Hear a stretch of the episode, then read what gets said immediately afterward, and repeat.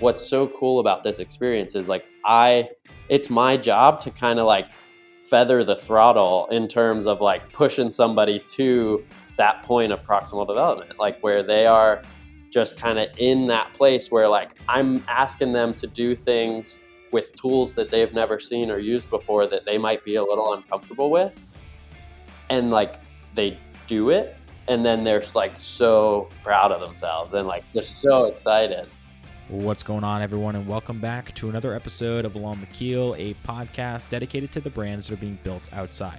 My name is Captain Zach, and in today's episode, I get to speak with Nick Halloran, the founder and creator of the Mar Surf Exchange.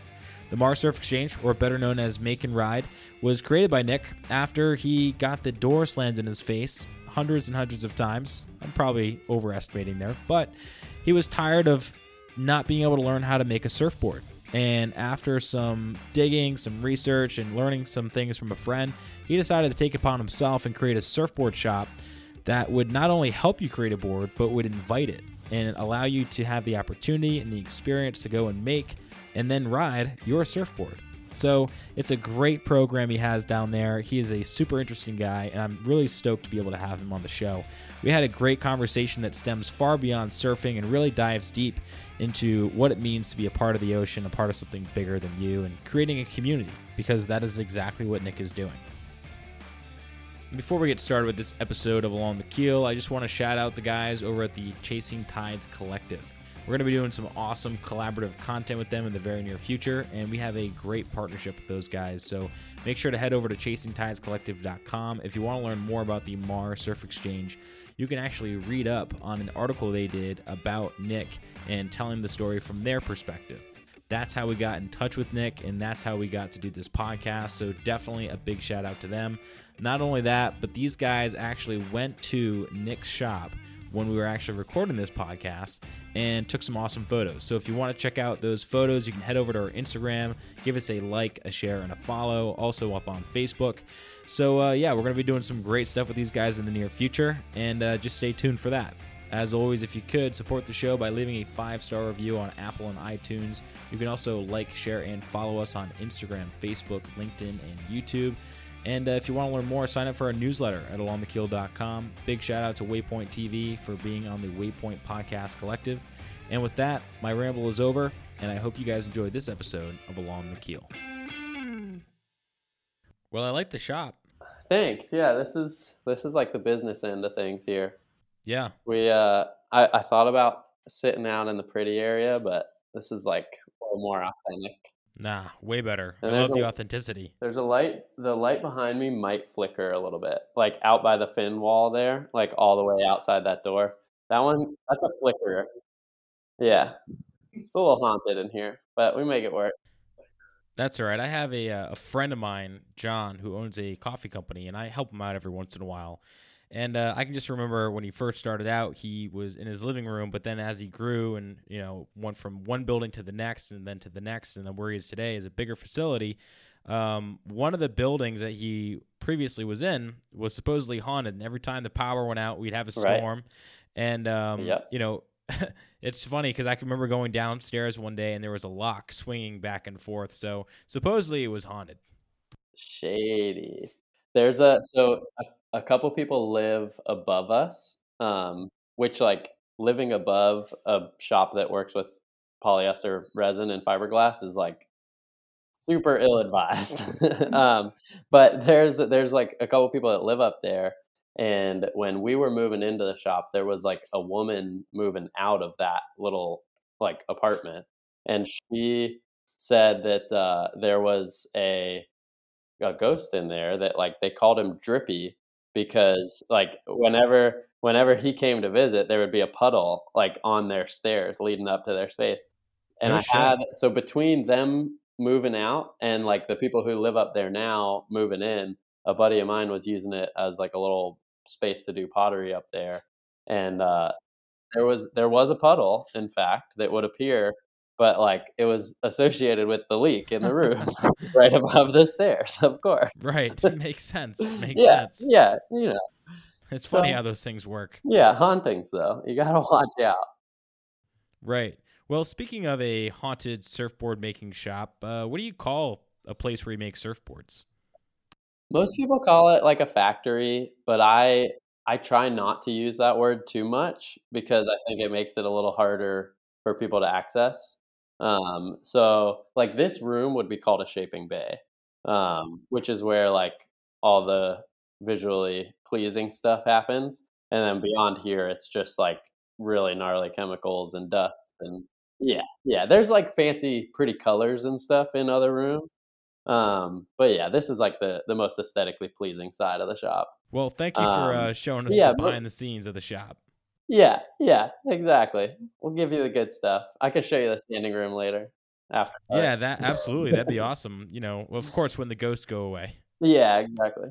So, Nick, how did we get to you and I talking about making surfboards in a shop, right? I mean, how did this all come to fruition? Because, you know, based on our previous conversation and talking with the guys from Chasing Tides, you never knew how to make a surfboard. So, kind of give us a rundown as to how you and I talking today and where did this all start? It was a it, it definitely followed kind of like my personal journey a little bit because and, and I think that my personal experience with like finding my way into this industry has really educated and kind of informed the experience that we try to craft for people here. Um, and and the kind of super condensed version and and I can go into more detail, but the really condensed version is like getting into this industry and finding anybody to help you build a board even if you're just trying to do it as a hobby, is super, super difficult. Um, there are barriers to entry, and it's not like going to law school or it's not that. I'm not saying you have to do a residency, this and that, but like the people are generally a little closed off, and the the industry is known for kind of people keeping secrets and being really proud of their ability to do a thing that other people can't do. Um, and so that knowledge and skill is kind of protected. Um, and so we have kind of set ourselves up to try and break that mold. And rather than kind of putting up a steel curtain that kind of blocks everybody from the knowledge so that they have to go to a big brand who's pumping boards out all day, every day, we really wanted to just pull that curtain back and say, like, no, yeah, come in and see where boards come from because, like, it'll mean you appreciate us more, which is great and it's going to make your surfing experience way more fulfilling because that journey is going to start way before you get in the water. Um, and so that for us, and and because that for me, not growing up anywhere near the ocean, like it's a little odd to show up in a town with a, a surf scene and figure out where you fit inside of that. Um, and so, uh, yeah, I guess to expound on that a little more, like I I grew up in Buffalo, New York, primarily hmm um, I Nowhere near the ocean. yeah, no, I'm like and it's not even it's a complete opposite side of New York. Most people think like New York City as soon as you say New York, but like in Virginia Beach, I'm currently the same distance from New York City as I was in high school. Really, that's So, awesome. yeah, yeah, it's like the same amount of driving that it would take now, it would take when I was in high school in the same state. Um, so it's I was nowhere near the ocean, but I grew up my family would once a year, if we were lucky, make it down to Hatteras, which is somewhere that my dad grew up going. And so we'd go to Hatteras, and nobody in my family really knew how to surf, but we would all try. Um, and so I don't Give it the old college try. yeah, you know, give it a whirl. Um, and and that's it's funny because I hear like I've told you, like I listen to podcasts pretty much all day, every day while I'm working, and I listen to podcasts with guys from the surf industry, and they talk about like I remember my first wave, it felt like I was flying and this and that, and all I remember about like my first 5 years of like vacation surfing is just like getting dominated. um, I, Getting drilled into the sand. yeah, I remember, like, the first term that I, like, said shit and, like, the first time that I screamed at God because that all happened while I was surfing. That was, like, my earliest memories. Um, but yeah, it's so it wasn't like I didn't have this idyllic, like, I grew up down the beach and, like, I would go surf every day. It was, like, I got to surf maybe 7 days out of the year if I was lucky, and, like, we intentionally would go to places where nobody knew what they were doing because we sure as hell didn't, and, like, we didn't wanna get run over. Um, and so it was just full on, like, blind leading the blind into treacherous whatever, you know? We didn't even know the difference between a good and a bad wave.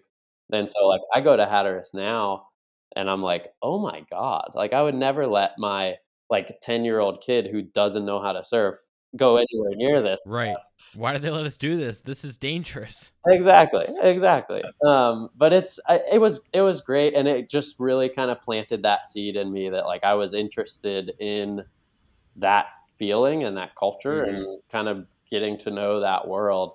Um, and so, yeah, I was in I was between my freshman and sophomore year of college and Mhm. realized for the first time that, like, I don't have to live in 3 feet of snow 9 months out of the year, Right. and, um, kinda made the decision through a couple different kinda wavy paths to come down to Virginia Beach largely because a friend of mine knew somebody here that was through, like, a high school ministry that he worked for, was Mhm. teaching guys to make boards.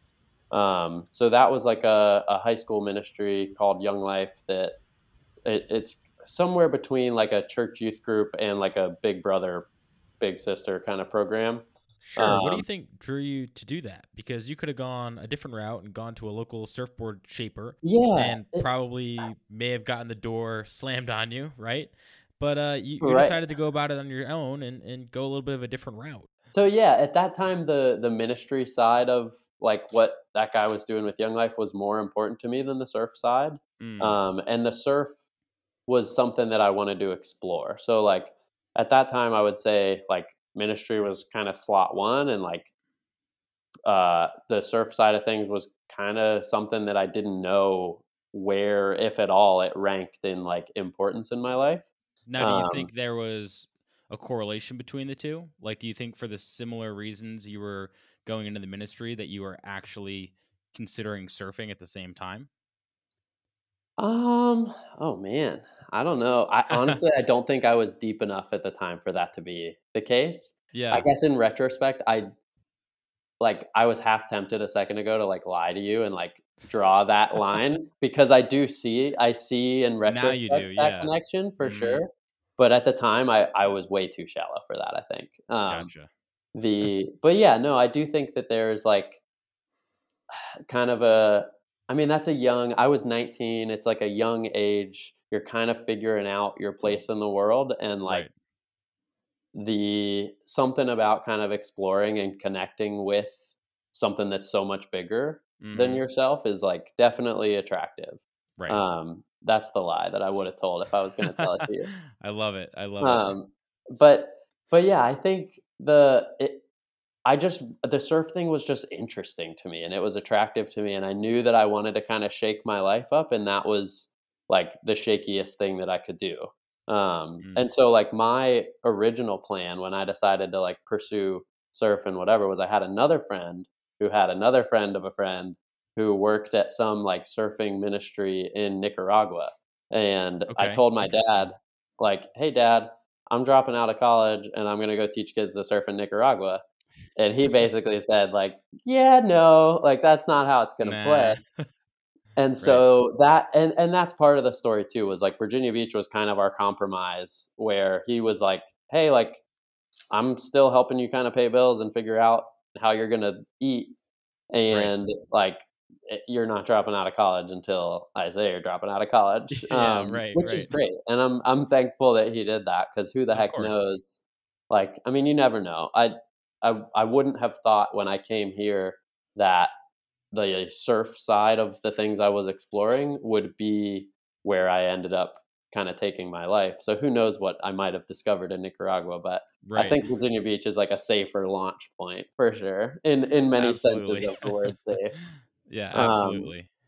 but, yeah, so that's I think getting down here and getting my hands on that, it was it was like a natural kinda outgrowth of just where my primary relationships were at that time, Mhm. kinda in ministry.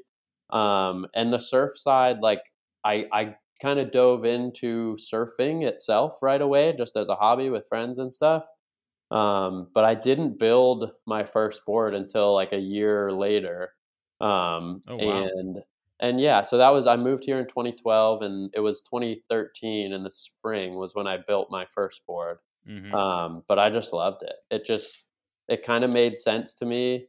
um, and I had or I thought at the time that I had a knack for it. I I definitely didn't, um, but I I could see myself being good at it, and it was it was one of those things that's like right on that boundary between like, oh, like I'm good at this, or like I have an inclination to be good at this, but I'm not good Yeah. at it yet. And so it's like, potential for sure. yeah, it's it's just Yeah. it felt just outside of like what I was good at.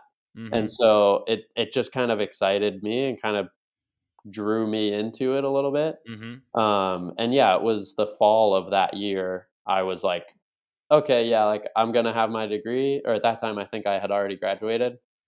And Um, you 'cause and you graduated with psychology too, right? As your degree. yeah, so I Right. was in school uh, for psychology with a focus in counseling. Okay. Um, and so I had just gotten my degree. I graduated like a year early because I would just go through the summers.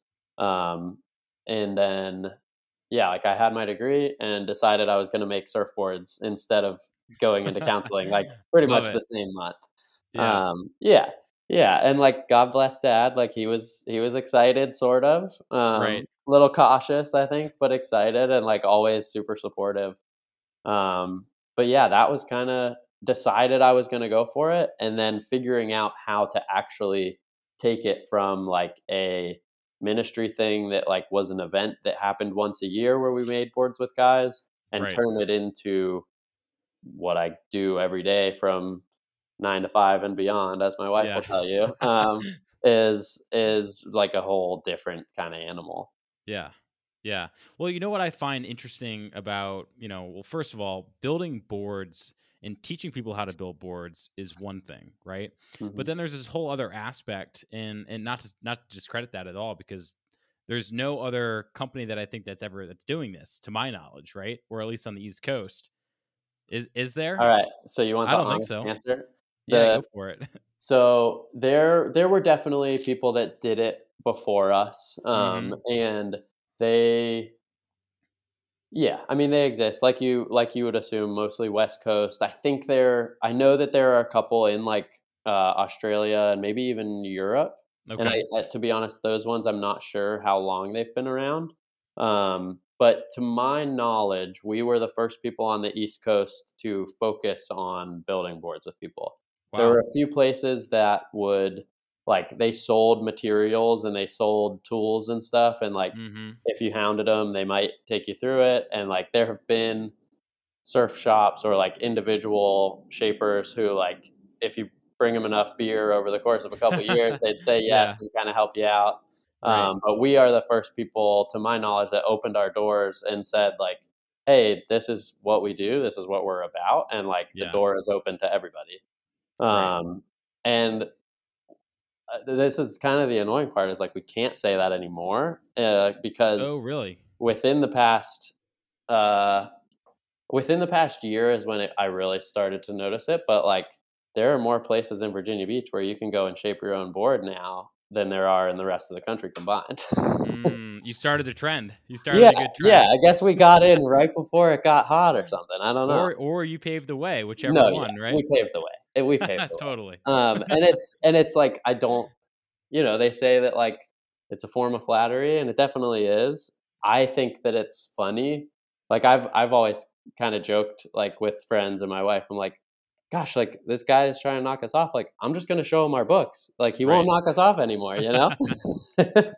Um, 'cause it is it's like a weird I I think that people are uh, it it makes sense, you wanna emulate something that's working, right? Mhm. Um, what doesn't make sense to me is, like, they assume that it's working even though we've only been around since 2014 in any Right. capacity. Realistically, like, we haven't had, like, a legal building since Right, right. 20 er, 2018 was the first time. For the first several years, I was working out of sheds and storage units and Right. Anywhere like, else "We're still just figuring this out as much as you guys are." Yeah, yeah, so Yeah. that's I think that's always what kinda makes me scratch my head is I'm like, "Man, like, if I wanted to emulate somebody who is successful, I would probably pick somebody who's been around the longest and, like, makes the most money."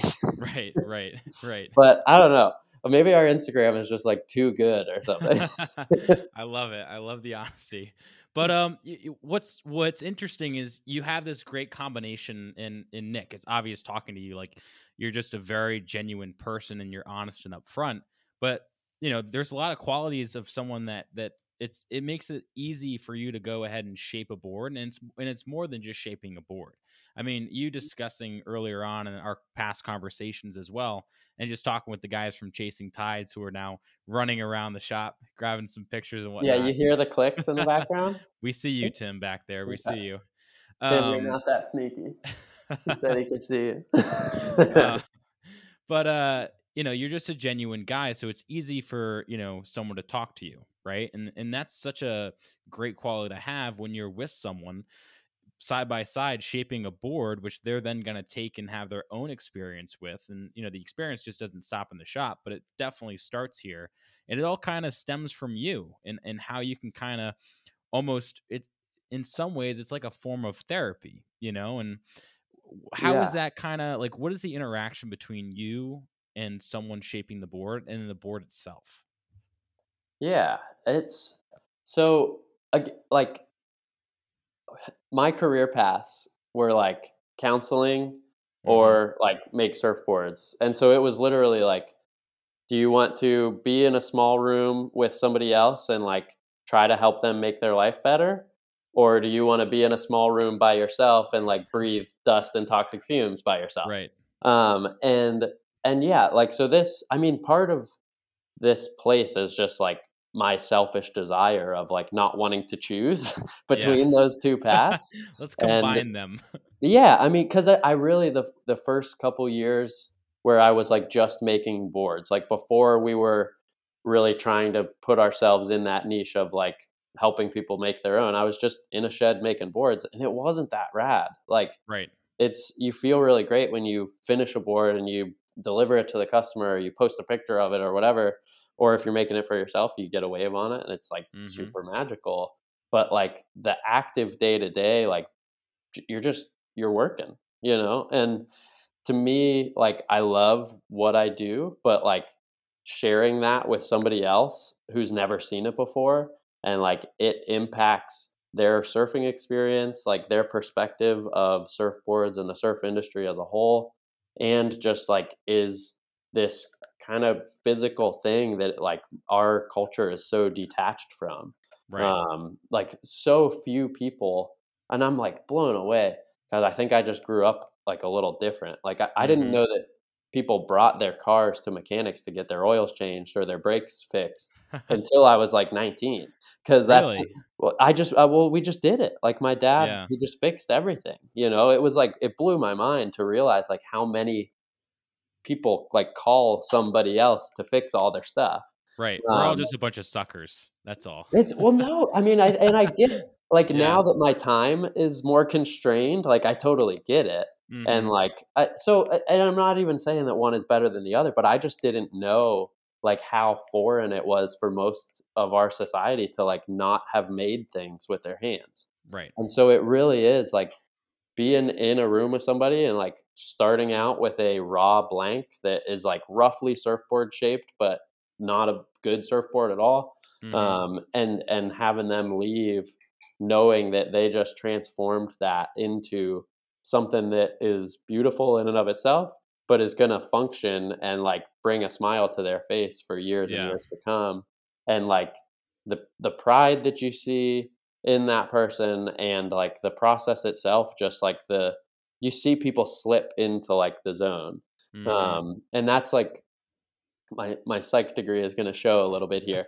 um but like the zone that people talk about is a real thing like it is they yeah. call it in psychology it is like the zone of proximal development which is okay. when you are right on the edge of like what you can handle and so if you go too far into the world of the unknown you feel lost and that's chaos and it's like terrifying and if you stay too much within what you already know you don't grow at all because there's right. nothing to learn if you're in a place where you already know mm-hmm. and and that's like what's so cool about this experience is like i it's my job to kind of like feather the throttle in terms of like pushing somebody to that point of proximal development like where they are just kind of in that place where like I'm asking them to do things with tools that they've never seen or used before that they might be a little uncomfortable with Yeah.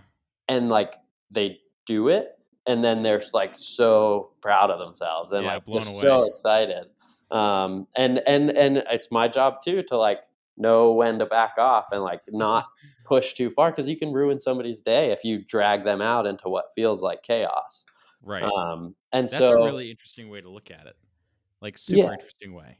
You know, it, yeah it and reminds me a lot about like, and I don't mean to interrupt you, but this idea of like the flow state, you know, that's exactly what it is it's the same exact thing in okay, all right. So psychology this that's that's exactly what it is yep okay, interesting. Yeah, and I had a conversation with the guys from Crux Academy and Jeremy okay Jensen, and he talks we we had a whole conversation about the flow state, you know, just yeah feeling that that sense of urgency where you're actually learning something and some and there there's new obstacles that you have to overcome, but at the same yep. time, you're not taken away so far that you're like you said in chaos you know like oh no i don't know where i'm what i'm doing or or how i'm going about it. So when someone's in that flow state and i love how hmm you use the analogy of feathering the the throttle you know it, it it's just so it's so perfect and you're you know you said it so eloquently. So what is your strategy to doing that? You know like if you see someone that's never built a board before. They're they're with a raw blank in front of them how do you go all right well how am i going to take this raw blank and then make it into a surfboard? Because at first you actually didn't know how to make a surfboard at all and now amen to and now you're teaching someone else right? So like how did this how is this transition and how do you then show someone this transition the same one that you took part in? Yeah, the for for me, like knowing the process is like that's your map, right? Like so the the process of like how to take a board from shaped or raw blank to like finished shaped blank that's ready for fiberglass. Knowing that process is like that's my job. mm, And like that is our roadmap and like I am the tour guide that is hmm basically just like and and it seriously if you think about like being on some kind of bus tour or whatever, like the the Hollywood bus tour isn't going to point out Tom Cruise's house 20 minutes before you go by it. Like right he's going to point it out with just enough time for you to look and see. And like why Tom Cruise and why the Hollywood tour? I don't know why that's the example but if if my job is to make sure that like i'm casting enough vision of the process so that they understand what we're doing and why we're doing it but without overloading so much that it's like well i don't remember what we're supposed to be doing right now because you just stressed me out with this thing that we're going to be doing an hour from now. Right right. Um, and and so that's for me, and and I've watched myself grow, and that's like I think back to like some of the first people that ever came and made a board with me, and I'm like, damn, I probably either owe them like a little bit of money or like a discounted re re go at it because I've right grown a lot over the years as well. Um, but it's yeah, like I, I think knowing that process, it really is like that's what you fall back on. And so whenever things happen in in your shaping process and it's true even for the fiberglass kind of side of things like hmm anything that happens whether it's your fault or whatever like your job is to like okay this is what we have and like this is where we want to go how do i bring this thing back inside of the process that i know mm. um, and that took a long time for me to figure out because you only learn those things by making all of the possible mistakes. yeah Um, repetition repetition right yeah, yeah, and I, and I didn't have somebody who really knew what they were doing. I didn't have anybody who had made those mistakes and learned how to fix them to teach me. hmm Um, the guy who worked with Young Life and kind of led that program, he like I love him to death. He's a he's a good friend of mine. He didn't know what he was doing at a level to run a business on it, but he wasn't sure trying to, and he didn't have to. Like the and that's another kind of difference between that ministry I was involved with then and and what we're doing now is the like the goal of the ministry was to spend time with kids. right And like the goal of this business is like to spend time with people, but we got to keep the lights on. And so like hmm me having solutions and making sure people are stoked and telling their friends about it, like that's an important part of my job is like I am quality control and your tour guide. Um, Right. And Right. so it it is definitely a tricky balance to maintain, but like the I I just trust the process and like I tell people to trust the process and like we've I've done a lot of boards and like any mistake that you make today, like I promise I've made it more times and I've yeah. fixed it more times than that. Right. Um, and so it's yeah, I mean it's it's an imperfect process. Like hmm there's you're not measuring like a perfect straight line and then you cut right along that straight line. Like everything in a good board is curved like in Right. three different ways, you know, in every axis that we have the ability to see in our physical space, like Sure. Sure. it is curving in that axis. And so but even even within that, there are tricks. Like you want to keep everything kind of geometric and angular for as long as you possibly can, because as hmm soon as it curves, like you can't measure shit. Right. Right. It's gone. Yeah. um, Yeah. Yeah. yeah, and tha- and that's just a million, like one of a million nuances. Sure. But at, at, its core, you're really operating under these constraints, you know, of, well, not Yeah. constraints, but just No, really. ideologies that allow you, or, or you could call them constraints. Yeah. I mean, it, it's just a matter of figuring out what those are and then adhering to them at, at some level, it seems Yeah. like. You know, it's like, all right, we have a blank and it's in the shape that it's in. We have to keep it within this range of shape, but we can really make it into a short board, a long board, you know, one that has a little bit more rock, one that can, you know, carve into a, a steeper wave or a, or, or a tall wave, short wave. You know You're what I mean? good. So, You're doing good with the terms. oh, cool. Cause Yeah. I surf a kayak. I don't even surf a surfboard. You're So, no, you're crushing it. Um, but, uh, yeah. So it, it really is all about constraints. And there is like there is freedom in constraints, right? hmm So and, and I think that those constraints is, is what keeps this whole kind of industry and this whole form of like bringing a board into being. It keeps it right on that line between kind of science and art. Um, Mm, and so there are kind of immutable, like hydrodynamics are like a real thing. And there are guys who like dedicate their whole lives to understanding that. And like they make digital models and scale models of stuff and run dyed water under it so they can see hmm how it's going to affect. And and like those guys are like the super heavy science guys. And there are guys who shape boards with zero measuring tools because they don't they don't care how long or how wide or how thick it is. They care how it's going to move through the water or what it's going to look like and hmm and I don't think that they're not nobody's wrong. Right. Um and but I kind of like to try and walk the line and and some of that is because of the role that I play for people as their like shaping instructor is like if I have a guy who's way into the science, like hmm I better know the science. and if I have somebody come in who is not interested in the science at all and they're looking at this process more as an art project, sure. then I need to be able to speak that language as well.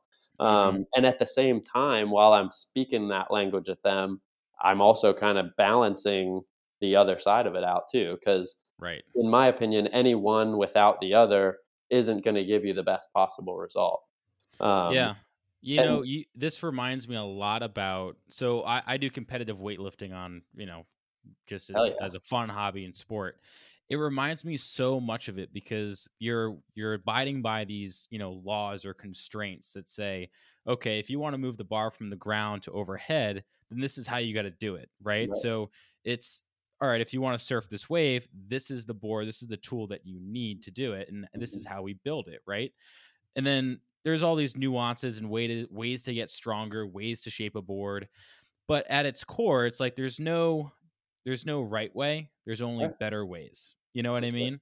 for sure. So like you can get the bar overhead, but did you do it right? Did you do hmm it the the best way possible? And then How's your within back gonna feel tomorrow? yeah, how's the back gonna feel tomorrow? And then, but within that, you know, you also mention like there's the science side and then there's the art form side, and weightlifting is the same way, and that's why I think it it it is such a great analogy is because some guys want to know the the acceleration of a bar and you know all the nicks and nooks and crannies and the percents versus other people are just like yeah fuck it lift it up let's let's go let's see what happens you know so it it's very it, it seems to me like there's a lot of similarities there um, but i feel as though you can kind of apply those concepts to a lot of other art forms you know Yeah, because in a way you know surfboard shaping is is very much so an art you know? For sure, for but sure. then that it coincides perfectly because surfing at its core is kind of an art form itself you know going and, and catching this wave. So as you build this board with this person you know and they kind of go through the journey you know you mentioned earlier in our one of our earlier conversations is that the the experience doesn't stop when they are done with you right the Right. experience extends far beyond that you know and it kind of breeds this culture of like you said building stuff with your hands you know Mhm. taking something building it and then being able to go ride it you know growing up i actually was able to build a boat with my dad so i kind of have Wow. some understanding of that but eh, what is that transition like? You know, like you you have this board, they're done, they're like, "Hell yeah, we just built a board." Right? and then and then it's like, "All right." You know, it's kind of like they're leaving the nest. Yeah, yeah, and that's eh, so I one of the best things about this, like, business and, like, saying business even feels weird because I really look at this place as, like, the property of our community, you know? Mhm. Like, I don't and that's like, I don't know if you saw it earlier, but I kinda cringed when you were talking about, like, how this is all kind of, like, come from me, and, like, I'm like, I try not to put myself at the center of it because it's not. Mhm. Like, I don't I don't do this for me. If I did it for me, like, my name would be on everything, and it's Right. not. Um, and I don't want it to be. Like, it's because I think it's bigger than that. It's the vision of this place is to have a positive effect on the culture, Mhm. and but ultimately, that is, like we're not changing the culture. We're not saying what the culture should be. We're just like trying to support what exists and like say yes to the things that we think will make the world a little bit better and Yeah. like not even say no to the things that we think won't, but like like you're not going to see me sharing a, a bunch of pictures of like girls in really really skimpy bikinis showing off our boards cuz like I just don't like that form of marketing. Like I don't think that's a great thing personally. Um, but, like, you're not gonna catch me talking crap about other brands that do because I get it. Mhm. Like, it it works, and, like, that's great for them. But I Right. think that the our vision is bigger than just, like, building a brand or building a business. It's it's really to kinda support and encourage and just strengthen the community. Um, and we see that because the people that come in here come as customers, and, like, that's Mhm. how they see themselves, and that's in a technical sense what they are, but like virtually everybody that leaves here leaves as a friend. Um, Mm. and that is, I mean, the Chasing Tides guys that are creeping around in the back, like they came in as customers and like we hit it off and we stayed in touch and they're great about stopping in and checking it, checking out on what we're doing. And we stay in touch online and they shoot me pictures and let me know how their boards worked after they take them out fairly right. regularly. And like, there is real relationship that happens when you are shoulder to shoulder with somebody making a magic surfboard. Like Right. it's just and, and there's some parts of it that I think are a little tricky to describe, but Mhm. there is there's such a culture of just like putting up the perfect face and like showing kind of a strong exterior in our world and like you you don't break that. Like our Right. whole you curate people talking about personal brands, like I wanna punch somebody in the face every time I hear that. Um, love it. like that it's that is our culture. And like this in a way is the opposite of that. Like in Yeah. order to become a customer here, the one prerequisite is that you have to call us and say, "Hey, I wanna make a surfboard and I don't know how. And like I need help." And like that is just so counter to everything else that is promoted in our culture that it Mhm. really it it establishes the relationship with, like the first part of our relationship with our customers is a little bit of vulnerability, and Mhm. when you have that vulnerability and then my job is to be a real person when you're in here shaping with me and, like, I don't lie to you and tell you I know everything. I don't like callously look through you and just try to get you out the door as fast as possible. Like we hang Right. out. Like if if you're telling a good story, like I'm gonna set my tool down and I'm gonna listen.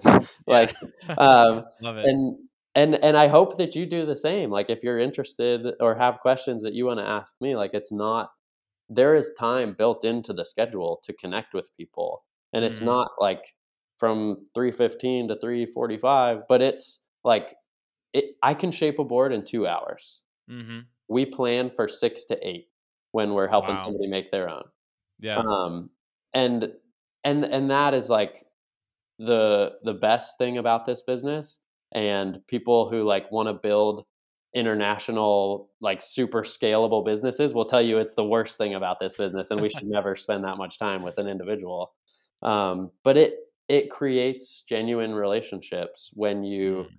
when you show a little vulnerability and connect with one person and because we connect with one person all the time like we're connected with a lot of people and those people get Yeah. connected and when you see somebody else in the water with a mar logo on it like you know that they've shared a similar experience with you like Yeah, that's you really guys cool. are kind of brothers in the craft and like i i can see this future and like may or may not ever become a reality but like if like my if, i'm on my deathbed and like people in the water are a little bit kinder to each other because there's Mm. like hey like i tried to make my own board and it was hard as shit. Like how was it when you made your own board?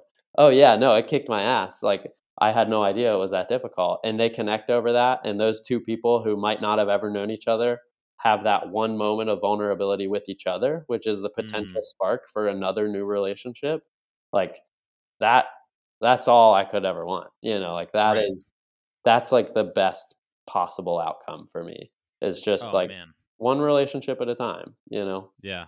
You said it. I mean, so many nuggets, you know, just talking to you and, and learning. And I'm sure a lot of that comes from having to, you know, getting to talk with people in, in a vulnerable state, you know, like they're for all sure building a surfboard and you can kind of pick their brains and learn from that and, and have these interesting conversations.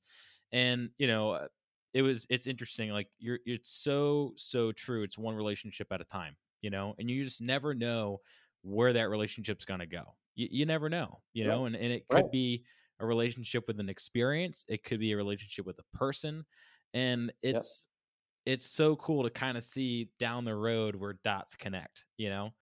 oh yeah i mean dude if if if i had like been disinterested in tim telling me about this chasing tides thing he was trying to Mhm. start like 2 or 3 years ago whenever it was that i met him then like if i was if i was rude to him as he tried to share that with me while we were shaping a board and i was trying to finish that board and get home Yeah, like we'd never be And talking.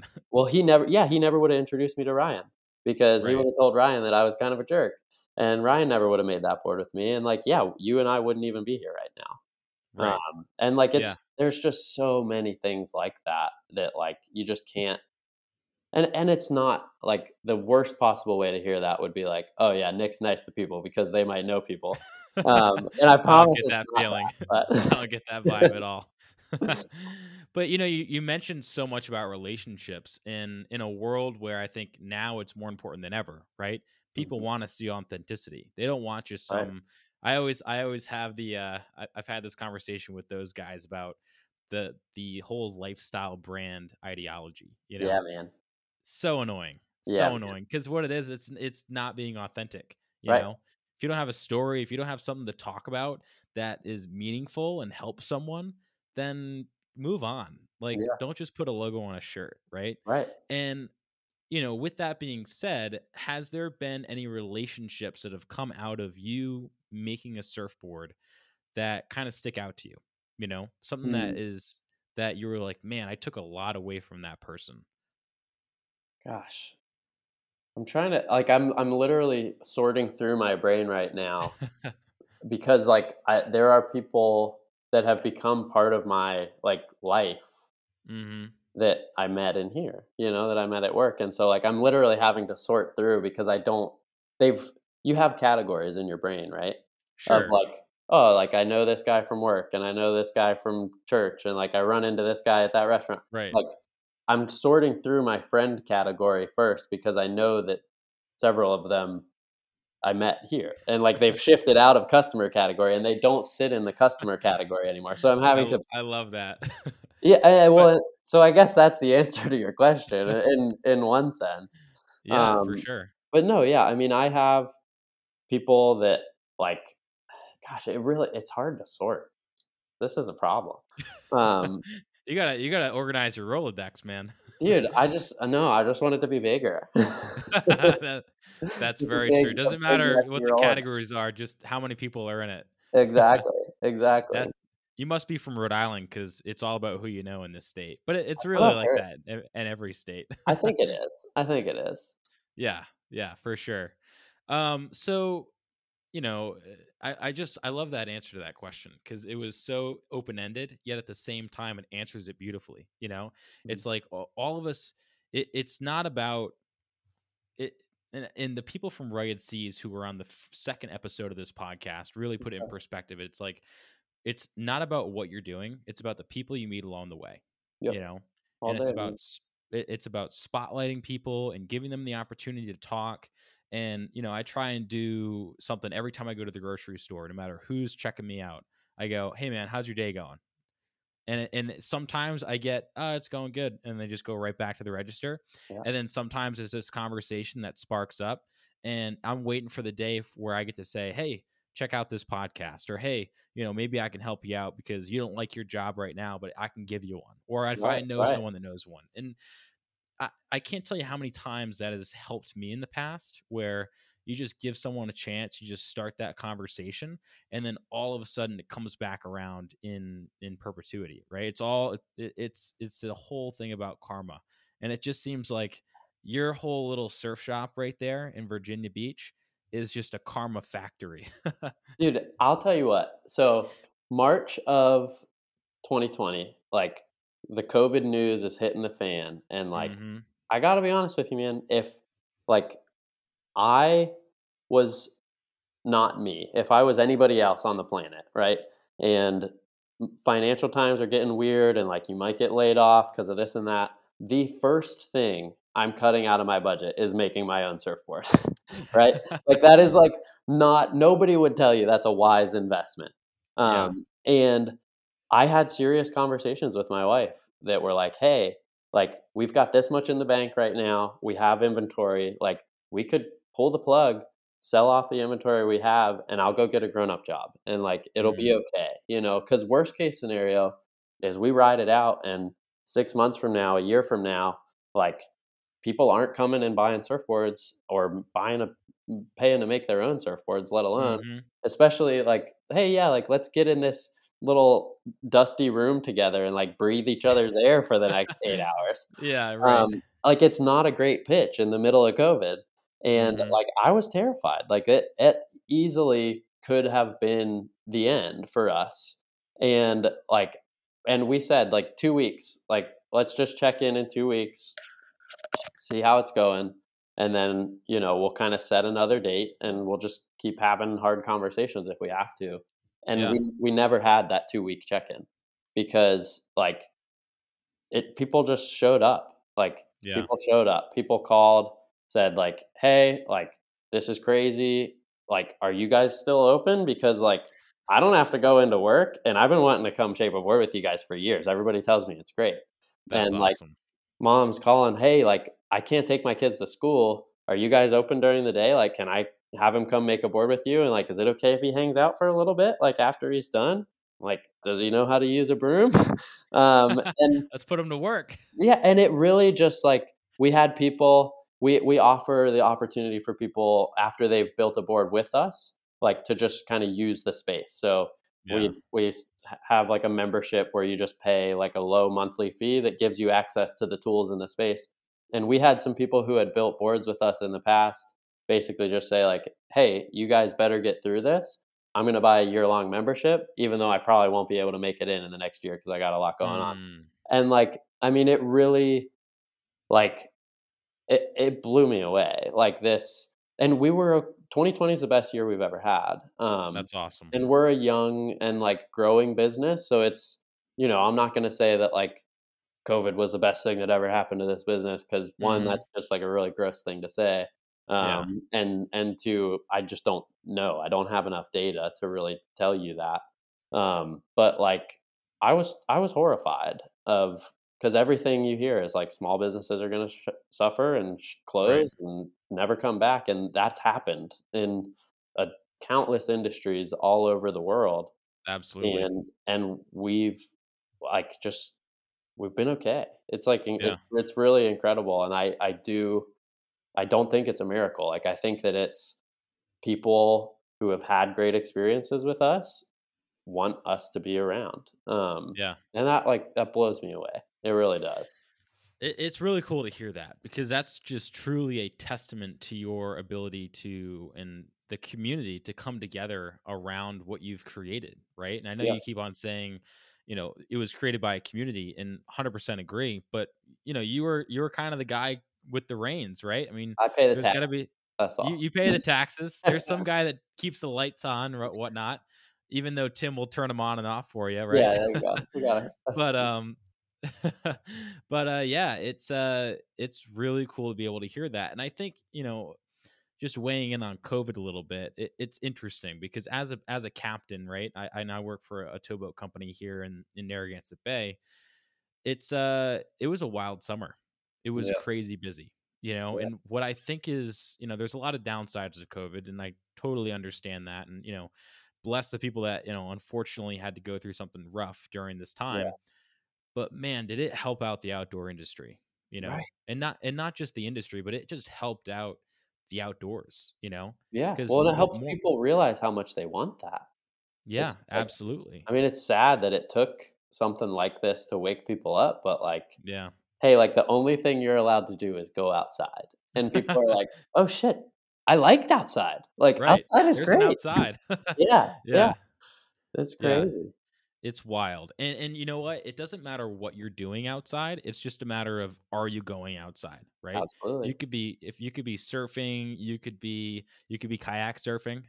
Right, Right. I'll allow it, I'll allow it. I know not everyone is a fan on the on the, on the break with a kayak surfer, but Nick, it was funny when you said that.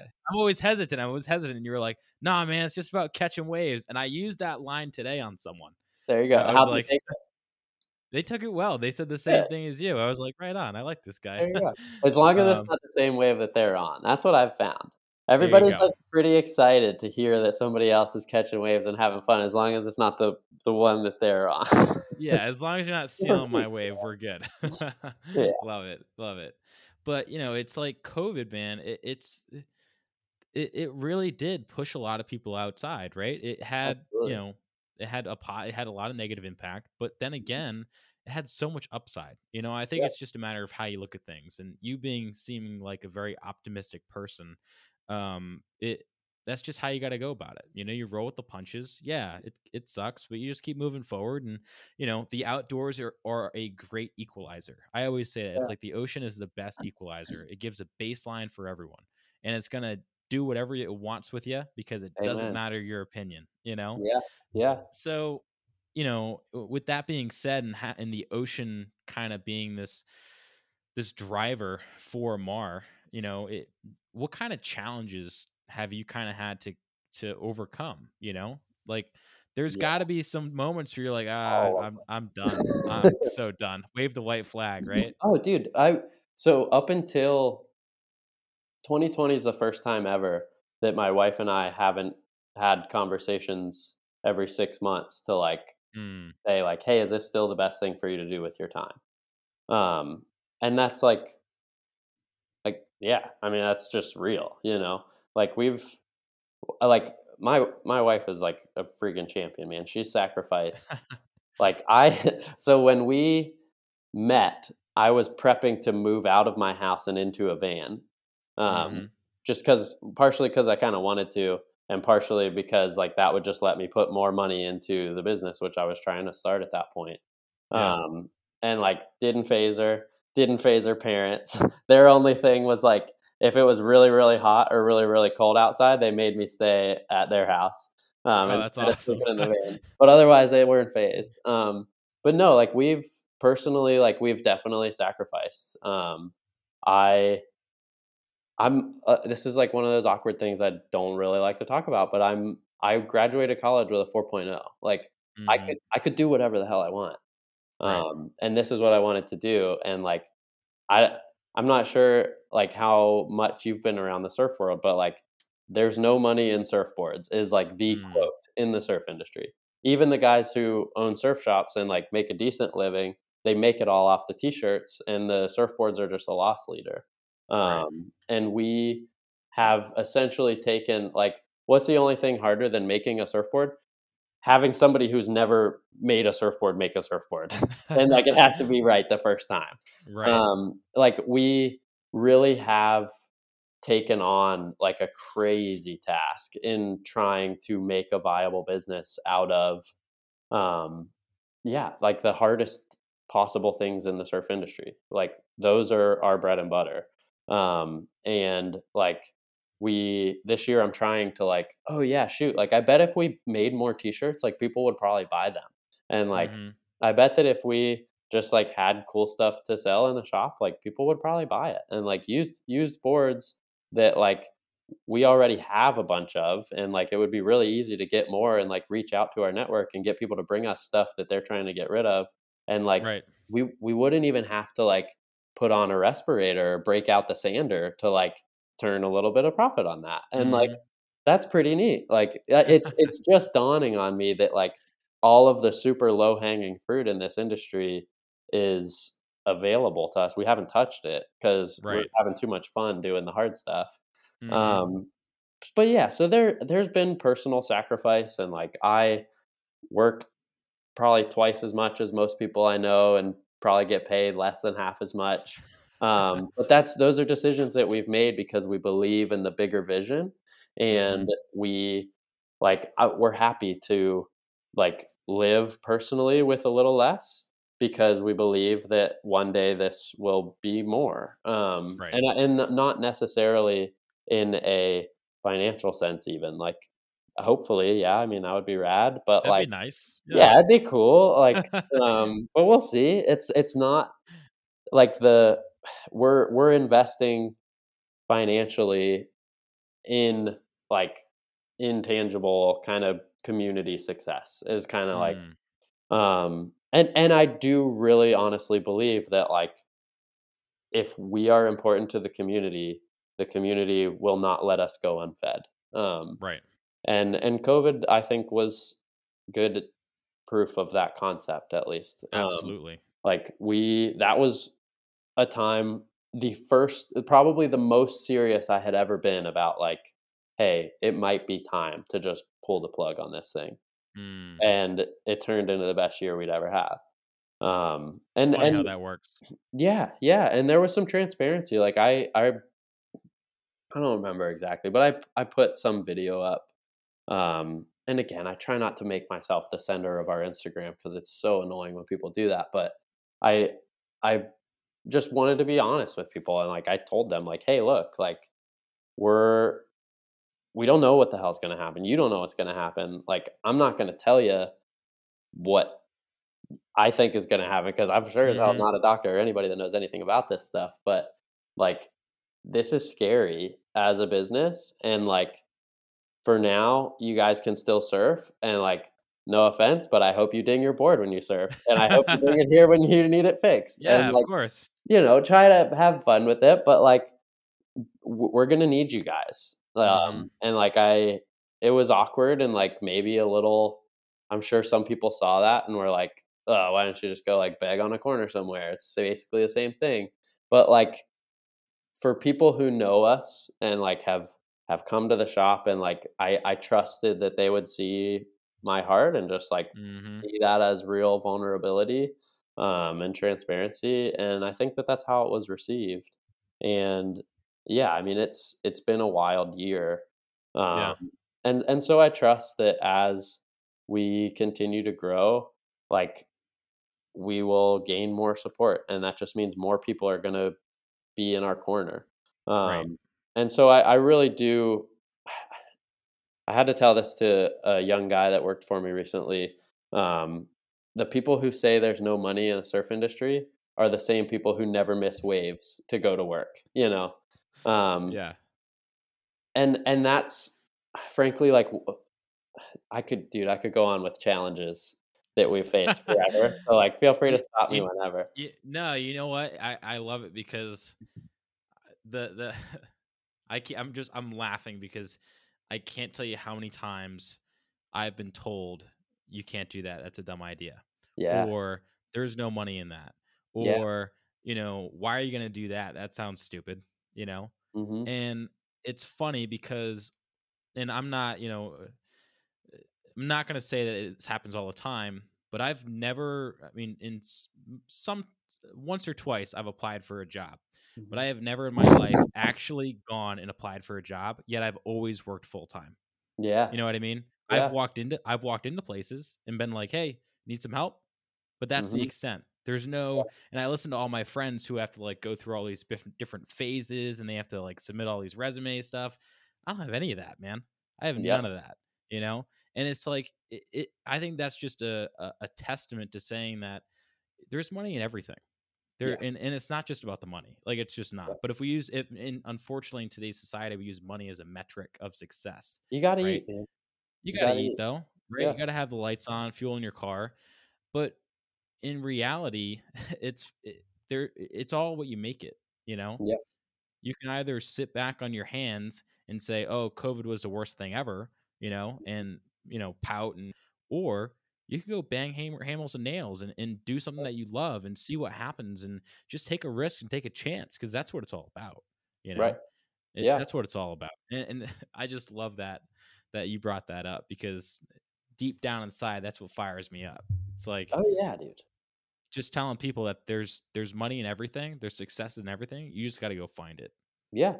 Yeah. And and I think that that's I've I had the so the same guy actually who uh worked with Young Life and like was kind of the guy that introduced me to board building.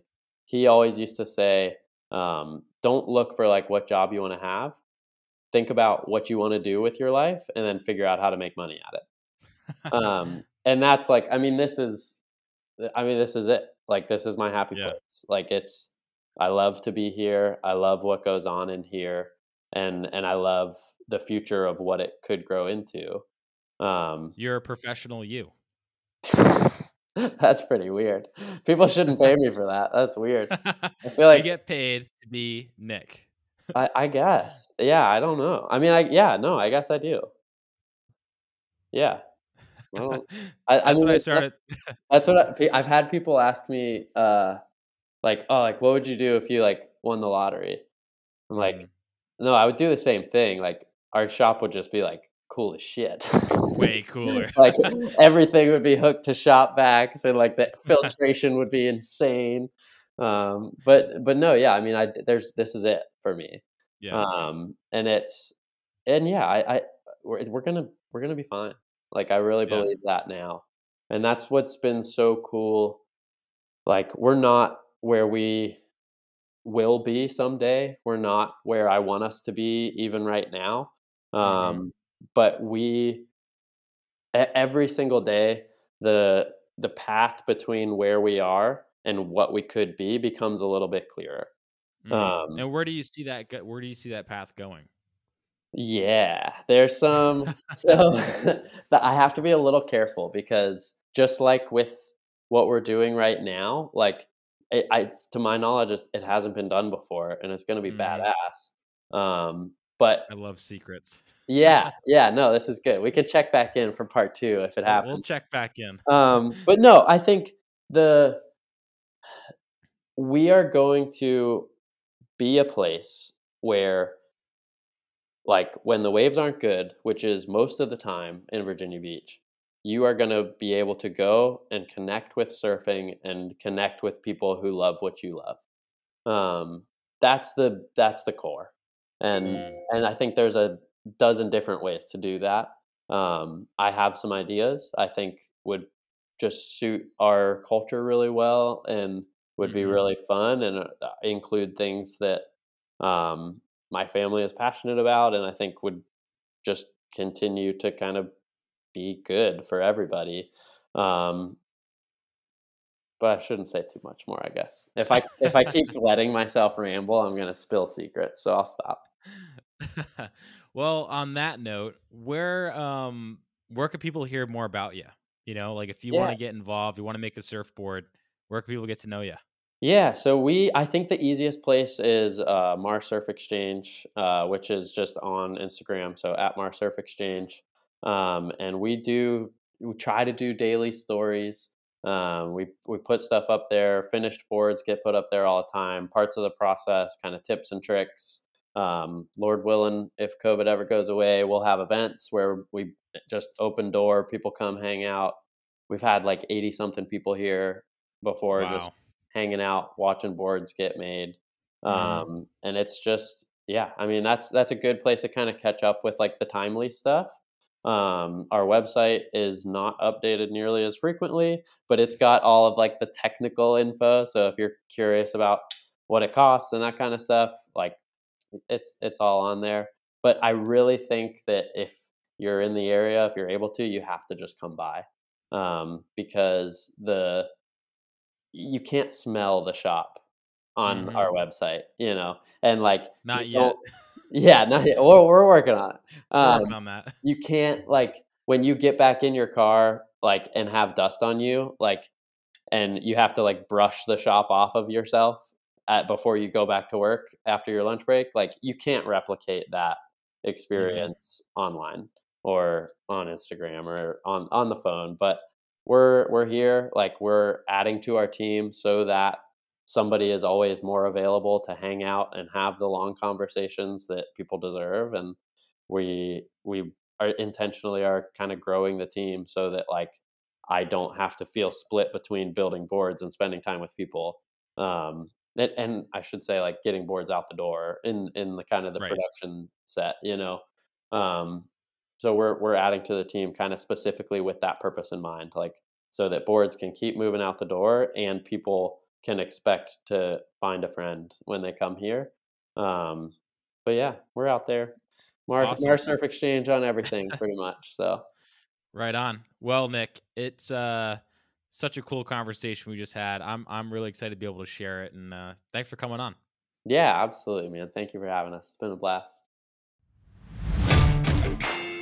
Thank you guys for tuning in to another episode of Along the Keel. It was great being able to talk with Nick and learn all about the Mars Surf Exchange and how he has built an incredible community, but also an incredible experience. And that's something that I really resonate with him. When I was growing up, I actually got to build a boat with my dad, and that experience will hold through my entire life. You know, it was something that we could both relate to on and was a great experience to have because it teaches you patience and it teaches you the responsibility once that once that thing is built, right? Whether it's a house, a surfboard, a boat, a car, it, it in, there's some sort of investment that goes into it when you build it yourself, and I think that's something that's really valuable coming out of this episode and learning from and talking with Nick and learning the value of building something with your hands and um, just the connection to the ocean, right? I mean, those things go hand in hand, and it seems to me like there's that surfers are really craftsmen. I know a few surfers that are carpenters. I know surfers that are creators and business owners. So,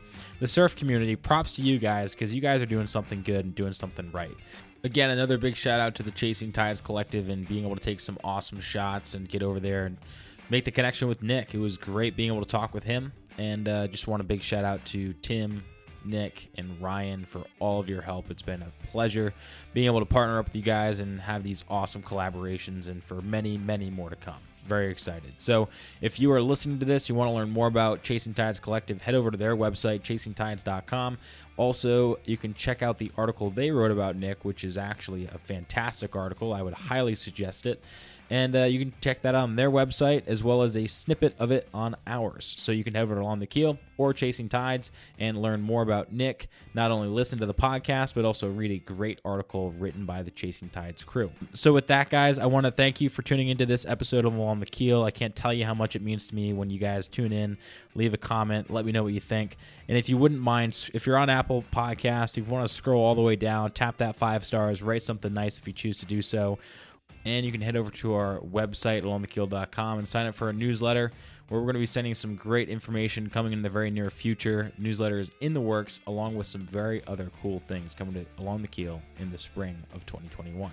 So, with that, make sure to work hard, do good, be incredible, and we'll catch you on the next episode.